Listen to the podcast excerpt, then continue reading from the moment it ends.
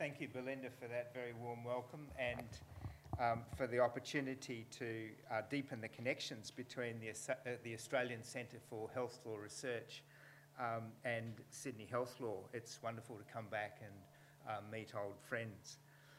I know many of you by, by uh, personally and others by reputation, and so it's wonderful to be here. Um, I've called my presentation today, Can Health Legislation Save the World? And I've been asked to speak about a report that was published in January by the World Health Organization called Advancing the Right to Health, the Vital Role of Law. I'll talk in a moment about how the report came to be written, but the key message from the report is that there's enormous untapped potential for governments to use law effectively and powerfully to reduce health risks and to make communities uh, resilient. The report is completely unashamed in arguing that government action and leadership are critical to improving longevity and healthy life expectancy. The report takes a human rights perspective. It argues that law is essential to advancing the realisation of the right to health, which is uh, one of the rights in the International Covenant on Economic, Social and Cultural Rights that Australia has ratified. But let me pause for a moment because these days the idea that we can govern our way to a healthier future is actually a highly contested statement. There's not more of it. They're about as excited uh, for an expansionary role for government in improving health. As for human rights, they're on the nose too. In fact, the former Prime Minister, Tony Abbott, called for the abolition of the Australian Human Rights Commission a few weeks ago. I'm not sure this is a view that's shared by the Australian government which is pursuing a seat on the 47 member UN Human Rights Council for the period 2018 to 20. To do that successfully, I suspect you shouldn't be abolishing the national body that's charged with championing, uh, charged with being the champion of human rights. The second reason that I want to pause is to locate the report within a simple framework that I use for making sense of health law. Like many of you, I got interested in health law through healthcare law or medical law. Um, that's what many Australian health lawyers focus on. Mental health law and public health law tend to be the poor cousins of medical law. Public health law, of course, is more interested in healthy public policies and in the health of populations uh, than in the health of individuals or in the regulation of health professionals. And then there's the field of global health or global health governance, and this includes not only international health laws, like the Framework Convention for uh, Tobacco Control, but the proliferation of soft law instruments, normative standards and reporting mechanisms, and other processes that make up the global management of health risks. Cutting across all of these fields is an emerging field that I call law and health development, which is concerned with how law can strengthen health systems and improve the health of low and middle income countries. So, coming back to the report, one of the things that it does is illustrate how the reform of public health law can help to create the conditions for people to live healthy lives. In doing so, uh, this report has a strong focus on national laws, not just on international instruments. The content of this report evolved out of two international consultations in Rome and Cairo that were convened by the International Development Law Organisation. The Rome meeting identified the report as a priority for contributing to the field, and the Cairo meeting identified many of the topics that the report should cover. And those topics ended up being uh, fairly broad. And this is the photo that ended up advertising the report. And yet, the reality is that it's increasingly environments like this that the law needs to serve. So, having worked on this report over a number of years as its principal author, what strikes me is that law permeates our collective efforts to improve the health of populations in so many ways. For the remainder of my presentation, what I'd like to do is firstly give you a case study that emphasises the importance and effectiveness of public health law as beneficiaries of first world health severe constraints in terms of human resources and material resources, or a government that is corrupt, or a government that is simply not interested in health. And secondly, I'd like to give you a case study that illustrates how countries are innovating in health law around the world. And in the time that remains, I'd like to briefly run you through one of the important thematic areas that public health law than tobacco control. In 2015, tobacco smoke killed seven. It's this scene where a highly traumatised veteran, played by Christopher Walken, puts his life on the line in a roulette class of, of, you know, of dying due to smoking you know, the odds of a smoker have given the tobacco industry a tremendous opportunity to frame itself as part of the solution. E-cigarettes come in a variety of forms. Big tobacco is gradually taking over this market and advertising them for all they're worth. The Blu brand, by the way, is owned by Imperial Tobacco, which is the world's fourth largest tobacco in the United States. It's now, you know, 16% um, of high school students have tried uh, e-cigarettes. Heated tobacco products are also on the rise, led by uh, this product, IQOS, by Philip Morris. Unfortunately, in New South Wales, you know, my home state, um, unlike Queensland, the government has chosen not to extend that are potentially or currently smoke-free, potentially renormalising nicotine use and cigarette use. Means that people can vape on trains and buses, in schools, university, classrooms, bars and cafes, childcare centres, even Parliament. I'm cynical, as you can tell, about harm reduction in tobacco control, but the point is that e-cigarettes are, are brilliant legitimation devices in mature markets where health concerns predominate. This is how the world's this is how the world's largest tobacco multinationals, which are domiciled in high income countries, are winning market share in Indonesia.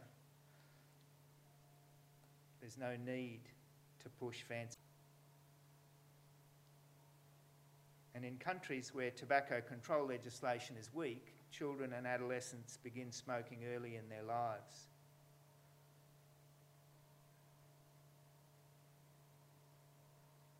This is the two and a half year old smoking baby that went viral on YouTube. The point is that this child is not unique. I've seen children three or four smoking, out, looking out the taxi window. It's always an interesting question in global health law. What's the most powerful thing that governments can do to reduce death and disability? And the answer is for governments to fully implement their obligations under the Framework Convention for Tobacco Control. If you want to save the world, good old fashioned tobacco control legislation is the place to start.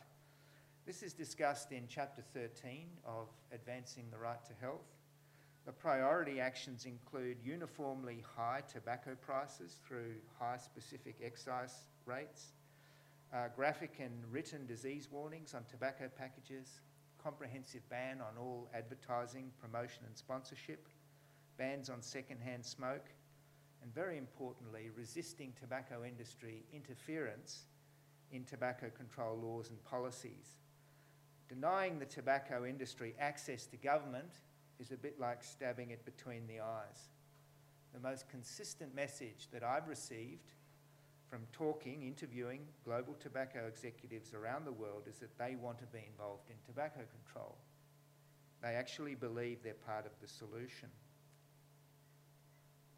It's often said that Australia is a leader in tobacco control. We introduced plain packaging, we've introduced graphic health warnings, we've raised the tobacco excise, and daily smoking has fallen. But tobacco is still one of the largest causes or preventable causes of early death in Australia. And there's a lot more that we could do but aren't doing. Now, in many ways, the United States is not a jurisdiction you would look to for inspiration. In the US, the First Amendment entrenches a right to tobacco advertising, and this would eliminate many of the things that we've done here. Nevertheless, last year, California raised the minimum purchasing age for cigarettes and e cigarettes to 21. We know that the longer you can delay initiation, the less likely someone is to become a persistent smoker. So that could be one sensible next step for tobacco control in Australia. I want to now turn to my second case study, which illustrates that public health law around the world reflects a process of constant innovation. We don't always see that innovation when we're locked within a particular jurisdiction. Um, so the innovation really only becomes visible when you take a comparative approach. This is a photo I took many years ago in Siberia, not long after the Iron Curtain fell and the country became more accessible to foreigners. This was one of the main highways east. I hope it's improved uh, since that time. Beside the, the roads, small traders sold clothes and they also sold food. And we noticed even back then that Snickers bars were being sold individually at high Western prices, sitting there on the tarpaulins beside the road. After decades of the wreckage of, capital, of communism, capitalism comes to Russia, and who gets there first? Snickers. Years later, in Cairo, at one of the consultations that led to advancing the right to health, went for a walk along the Nile, and there it was again.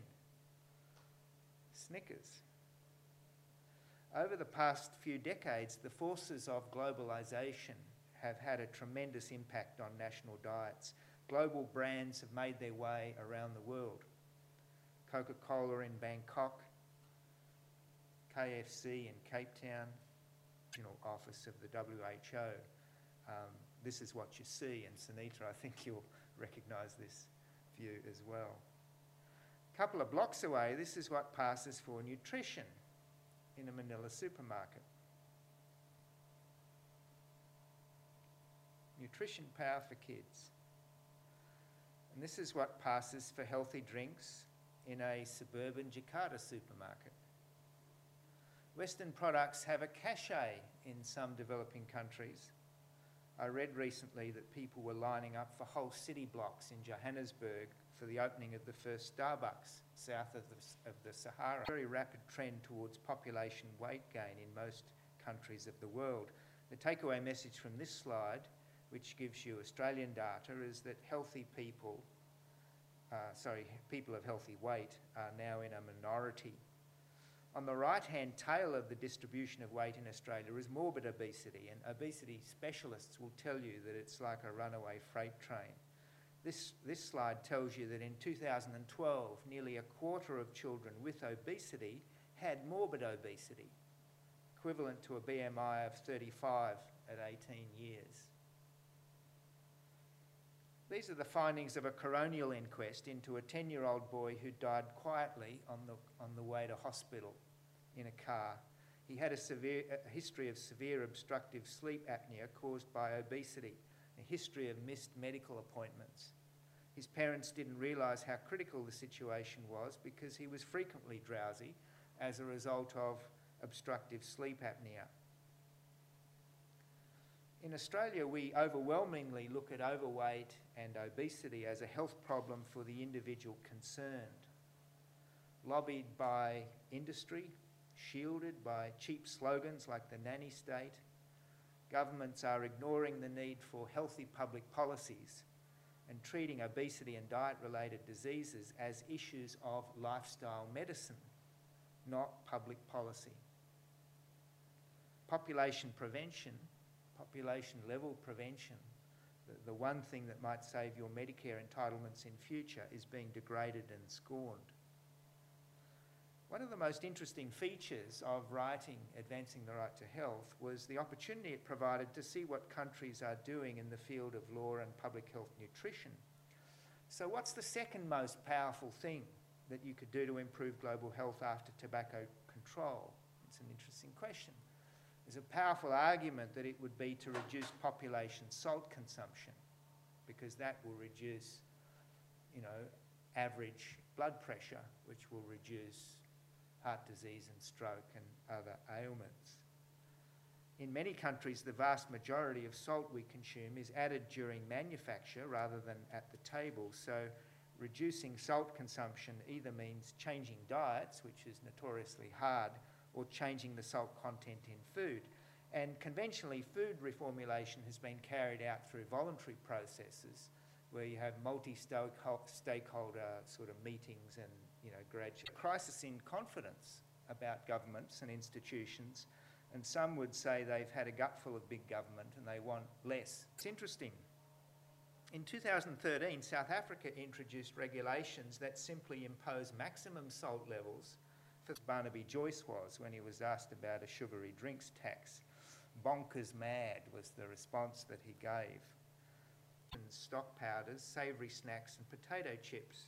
Argentina has a similar law. In fact, something like you know a dozen countries have similar laws that are more narrowly focused on salt in bread.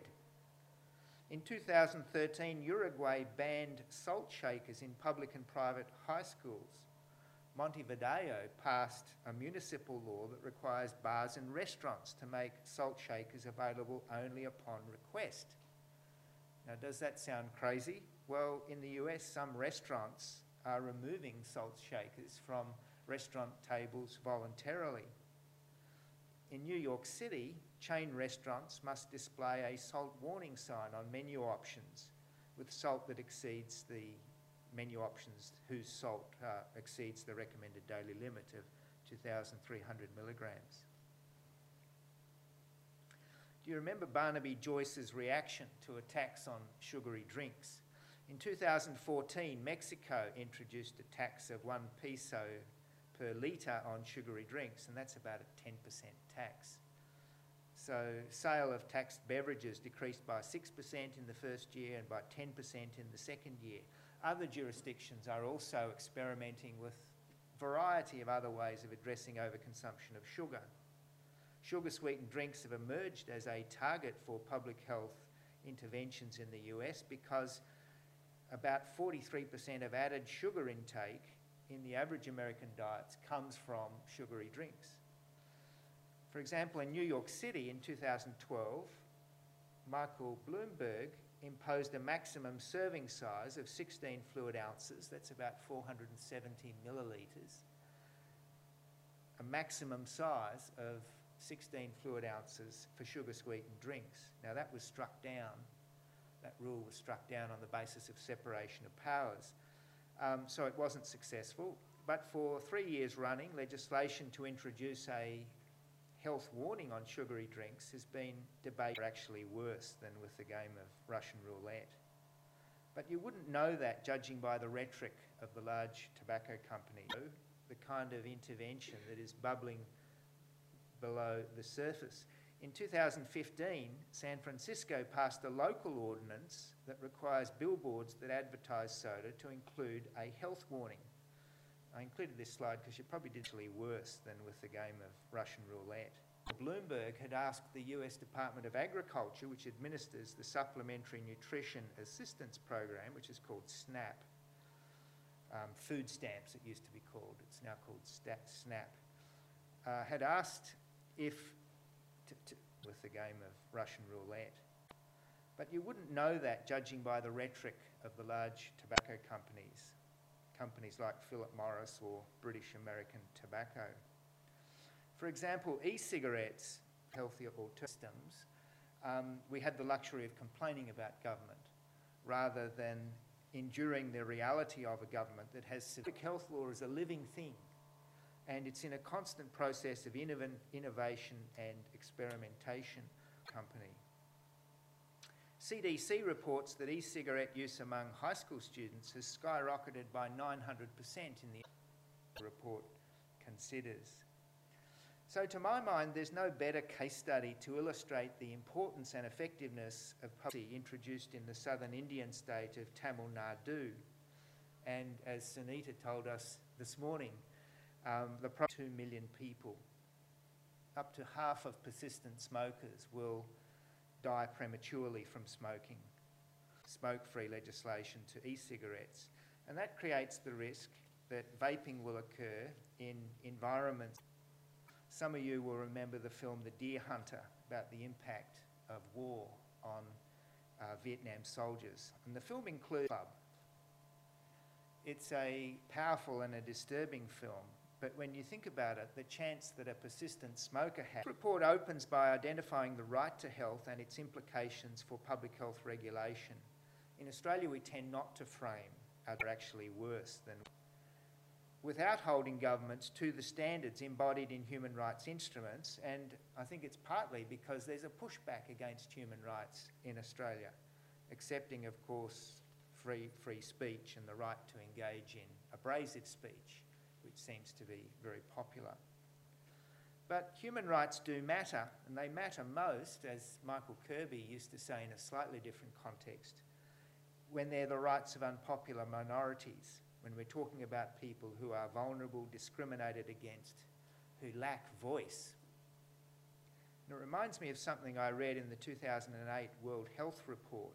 The focus of this report was universal health coverage, which I'll come to in a moment, but the report makes a very interesting comment.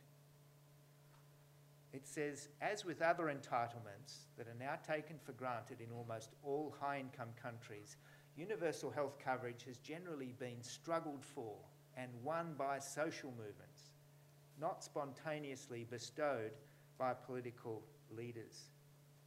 Now, human rights and human rights law gives us the language of struggle, gives us the language of aspiration, the struggle to advance the dignity of humanity in many contexts, including health the right to health imposes on national governments a, right, a duty rather to respect, protect and fulfil the right. There's been a lot of discussion about what this right requires of governments. Authoritative interpretation of the right identifies a set of obligations of immediate effect, as well as a number of core obligations that arise under the right. In developing country markets, by contrast, it's business as usual. Indonesia is a good example. This me to my first recommendation. If you're interested in global health and in law and health development, then reconnect with human rights law. Things start to look a bit different through the lens of human rights. I mean, what's this little girl doing wandering in the Jakarta traffic? Her minders are probably just out of the picture. See e-cigarettes in a country where smokers may not have easy access to power outlets.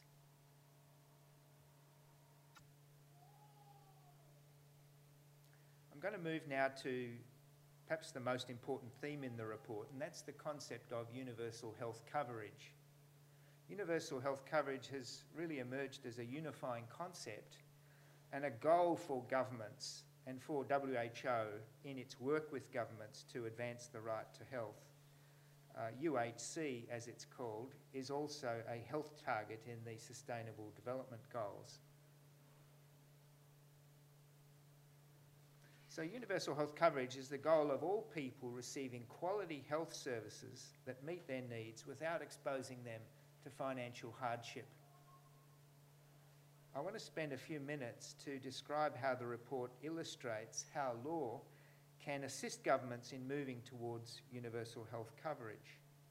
UHC is often illustrated in terms of this cube with three axes. You can see the population axis right at the bottom.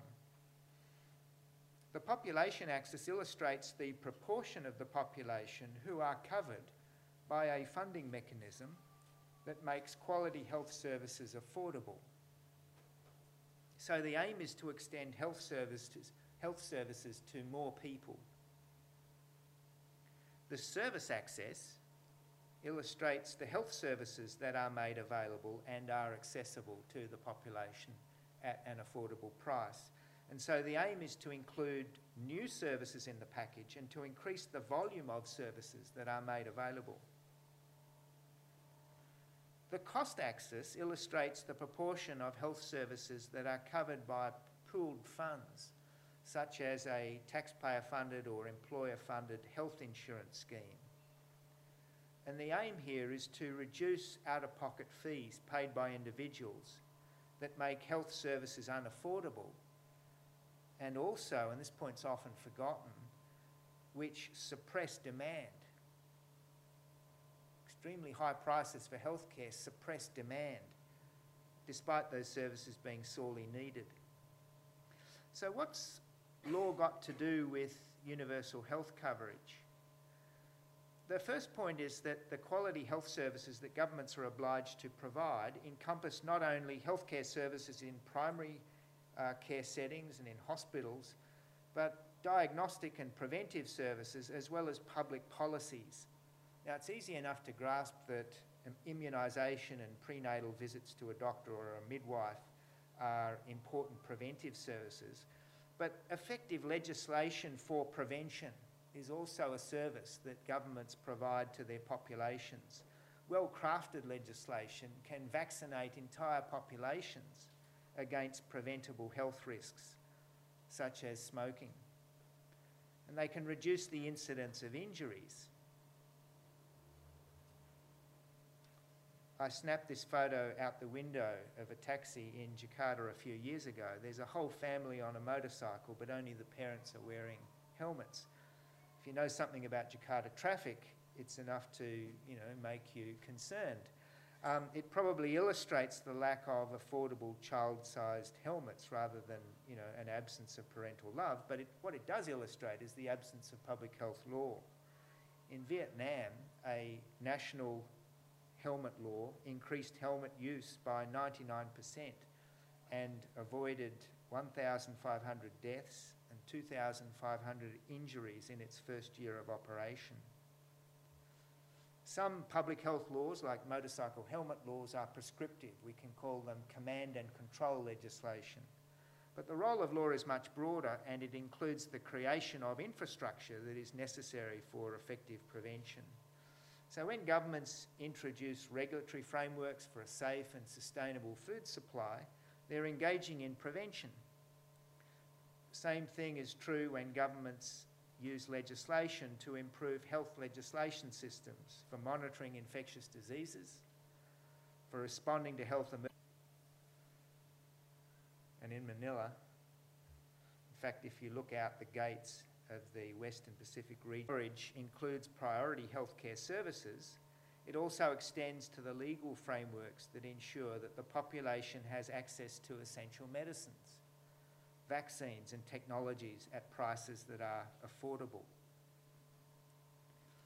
If we look back at the UHC cube and now move from the health services themselves to the funding of those services, um, funding's an issue that's often been considered the domain of health economists, and yet law is central. Makes you wonder, doesn't it? Um, the changing food environment has coincided with uh, regulatory actions are often needed to raise the revenue streams that help to pay for those expanded services. So regulatory frameworks are needed to license the healthcare institutions that provide the services, to train and regulate the health workforce that must also expand if more services are to be provided to more people. And so around the world you see innovation in, in, uh, in the in the creation of a health workforce. A nice example of this is the, the introduction of a new designation of an NCD nurse, a nurse specialising in non-communicable diseases, um, introduced by the government in Tonga. Legislation also plays a vital role in creating institutions. For example, a health insurance commission or a food and drug authority. And it also plays a role in establishing their legislative mandate to act in the public interest.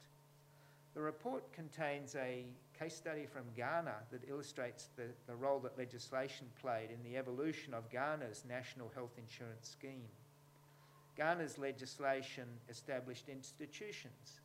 It defined entitlements. It dealt with topics like prudential oversight, internal audit and accountability, and the handling of complaints. If I turn then to the from the funding and administration of health services to the challenge of expanding coverage of services to more people. One way that law helps to improve access to services is to prohibit discrimination and to reduce the exclusion of vulnerable groups from the health services that other parts of the population enjoy. When human rights are denied, health rights are also denied. It's not a bad litmus test to bear in mind. Reducing stigma and discrimination were a central part of the legal response to HIV. And in many part of, parts of the world, it remains critical for other NCDs like diabetes to reduce the stigma and discrimination. Discrimination is toxic in, to the right to health because it entrenches exclusion and it creates health inequalities. And so, in summary, what the, the report tries to do is to illustrate law's relationship with universal health coverage through uh, two themes. And the first theme is that law is vital to implementing the public policies that reduce health risks across the population. It's prevention writ large.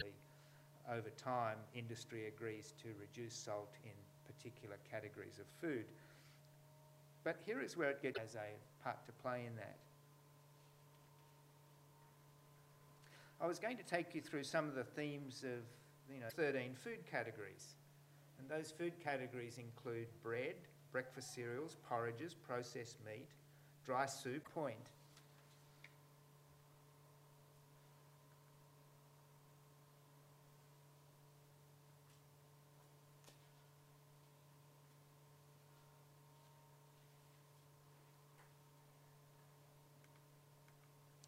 Um, my final uh, recommendation for those of you who have an interest in the field of health development is to be aware that perhaps the most important framework for health development in the years ahead is going to be the Sustainable Development Goals and the targets that's set in California.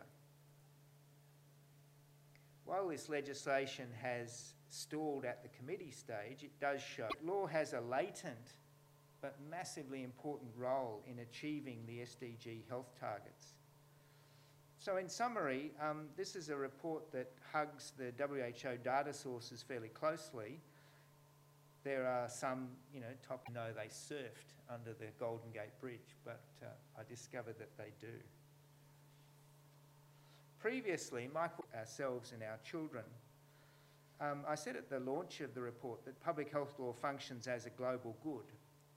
Your good health is not only good for you, it's good for me, and we can only share, we can you know, all win, we can all gain by sharing knowledge. Ask for a rule to be inserted so that recipients of SNAP could not use their entitlements to purchase sugary drinks. They can't use them to purchase alcohol or tobacco, and he wanted to ban the use of SNAP benefits for sugary drinks. Now, this was rejected on the basis that it would be too cumbersome. In New Zealand, meanwhile, Auckland Council has dropped sugary drinks from its vending machines, replacing them with health development to you. I believe it is an emerging field and that we can expect to see uh, more, hear more about it in future. Uh, because ultimately, I believe health law does have a small part to play in saving the world. Thank you. What is a no-go zone in a jurisdiction like Australia counts as leadership somewhere else the health of uh, lots and lots of people, what legislation do you think could, uh, could be introduced? um, it's a very good question because this report did not deal with climate change. Um, it was one of the omissions. There were other topics, I suppose, that the report didn't. Um, the report dealt with what the consultation. If you have an interest in law and public health nutrition, and the legal regulation of diet-related risk factors deal with in particular detail. Like there's not a great deal on alcohol control in the report, and uh, obviously that's an important topic as well. Um, I'm not an expert on law and climate change, but, but I think the, the, the first point to make in response to your question is that the priority for addressing climate change is to develop government structures that are intersectoral. One of the problems with health departments is that the, the technical people in health departments become seized of the challenges and they understand the, the issue and they have very little alternatives. So I wanted to share these examples with you, not because they have, they have all been successful at the present time, but because they illustrate that public health ministries are loss centres within government and they're not the most powerful players. So when it comes to addressing NCDs, or uh, meeting the Sustainable Development Goals or acting powerfully to respond to climate change. We need an all of government approach. And that just doesn't. One interesting development in the area of diet related risk factors is the ban on sales of Coca Cola and Pepsi. The of Torba in Vanuatu is also proposing a ban on Western food. So it's interesting days and table all the relevant ministries so that you can have a program of action, not some isolated intervention that I want to move quickly now to the report itself and mention a few of the themes that it covers. I also want to make a couple of recommendations showing a basket, you know, a basket of policies. Many health challenges we face don't have one solution. They have solutions for anyone in the room who's interested in the intersection of development and health law. This discussion of health law issues in terms of international human rights. Perhaps it's partly because we've managed to achieve a high standard of health. Need to have intersectoral mechanisms, horrible word, but that's a word that WHO uses a lot, and they recommend that countries develop, you know, whether they be commissions or the, the, the, the structure of them doesn't really matter. The thing is that they exist. They'll take different forms according to national circumstances. But that's probably the number one priority before you can start as a country to take action on climate change. Hello, uh, my name is Rebecca Byrne. I'm a research fellow here at QUT with the Centre for Research Excellence in the Early Prevention of Obesity in Childhood. Do you have any experience in with writing the report, but otherwise with the WHO code for the marketing of breast milk substitutes, and any thoughts about that being implemented in Australia? It's a really uh, it's a really difficult issue. Um, because a lot of the, the manufacturers like to portray themselves as providing solutions for, for mothers. Um, so there's a code of conduct on breast milk substitutes and it hasn't been well implemented.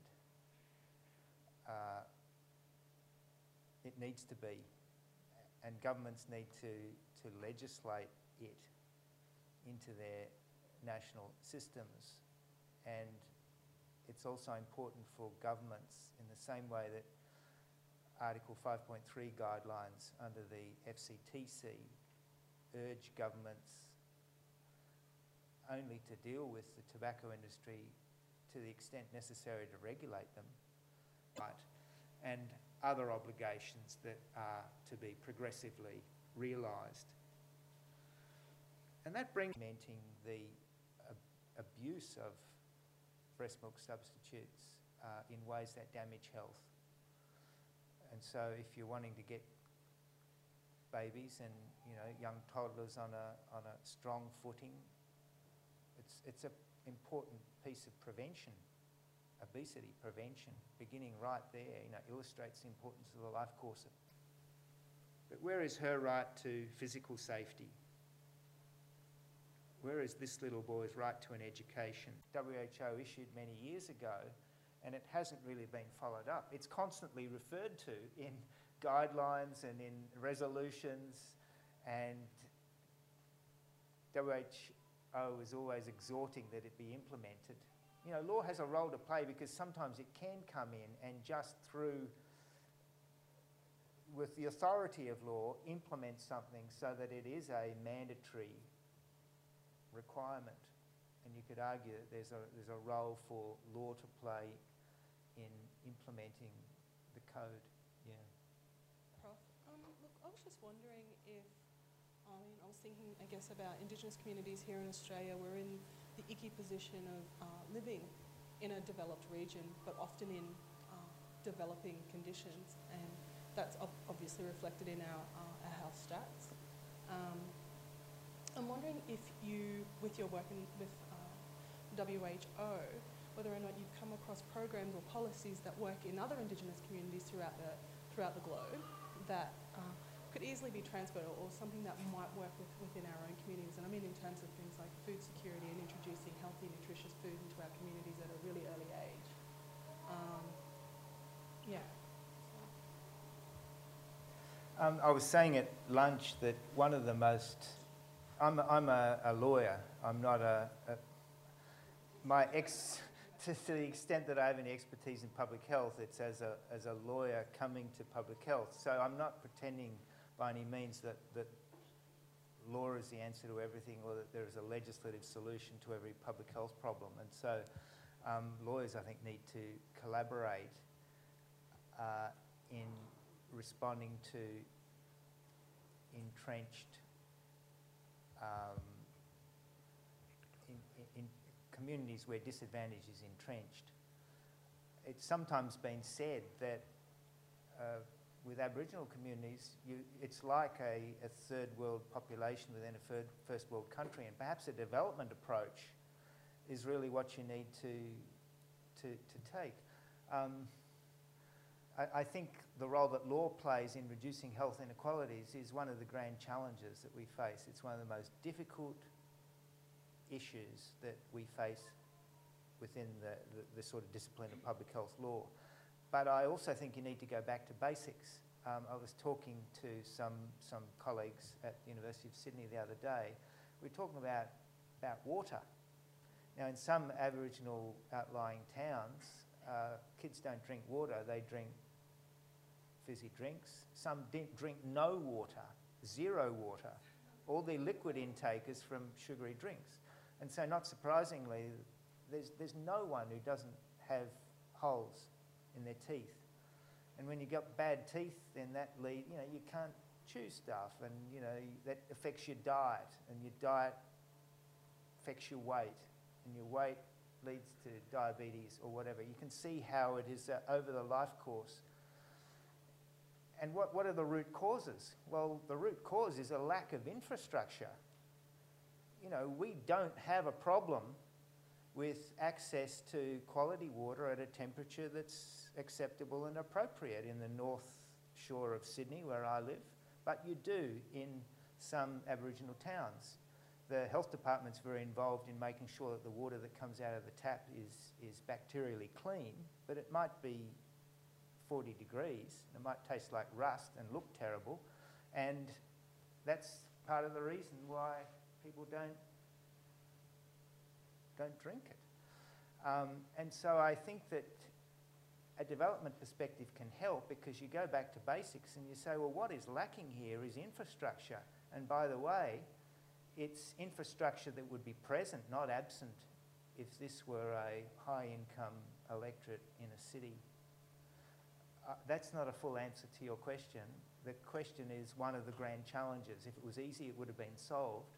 I think law has a role to play uh, when it comes, if you just look at that example of, of water, you have a fragmentation in the supply of water. It's a local council urgencies in ways that are compatible with human rights.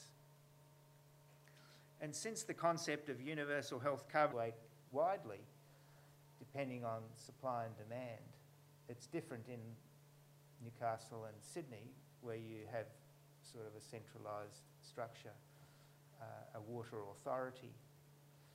So just delegating everything to every local council is probably not a way to deal systemically with what we know to be uh, water supplies that aren't acceptable, uh, don't look to the design of effective health insurance schemes. Countries take different pathways towards expanding services, and yet I, I, again, I think you need, um, for that problem, you need some top-down oversight. You need, you need probably resources, you need a mandate, you need to recognise the problem and the structural causes of it. Um, so, you know, it's a really good question. I wish I had all the answers. I'm not, not suggesting that just prescribing laws is the answer, but in some cases, law may be part of the solution.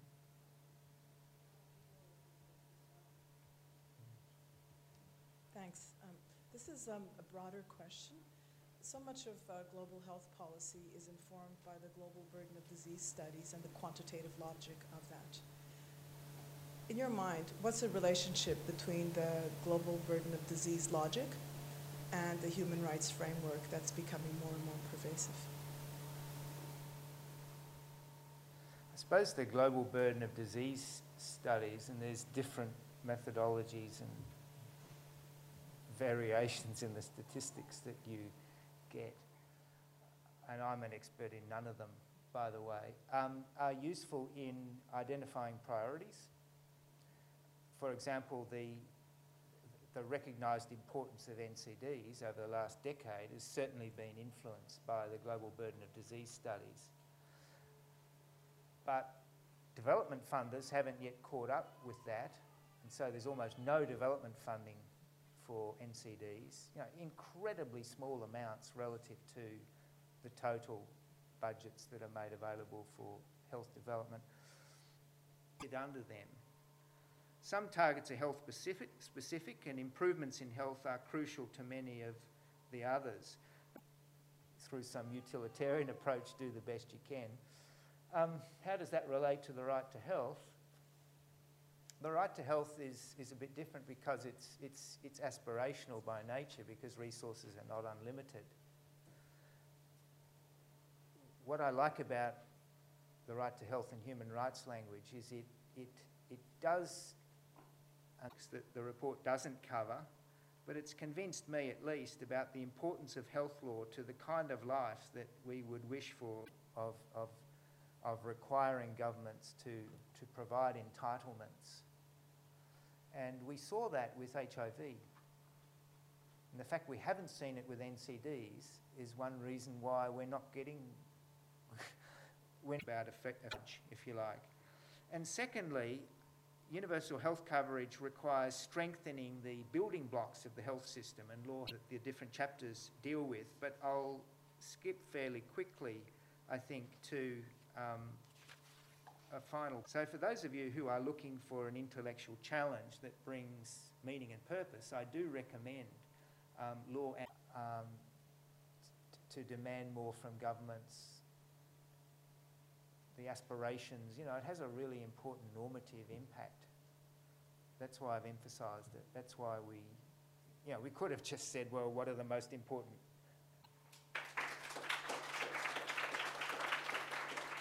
climate change is a great challenge and it will uh, affect. I was the custodian of the right to health, and so that was part of the reason. Thank you. Actually, my question relates to the question that was asked earlier, but I think I'll still ask it. Um, how do you think small island developing states can use law to address? Identified as topics that the report should include.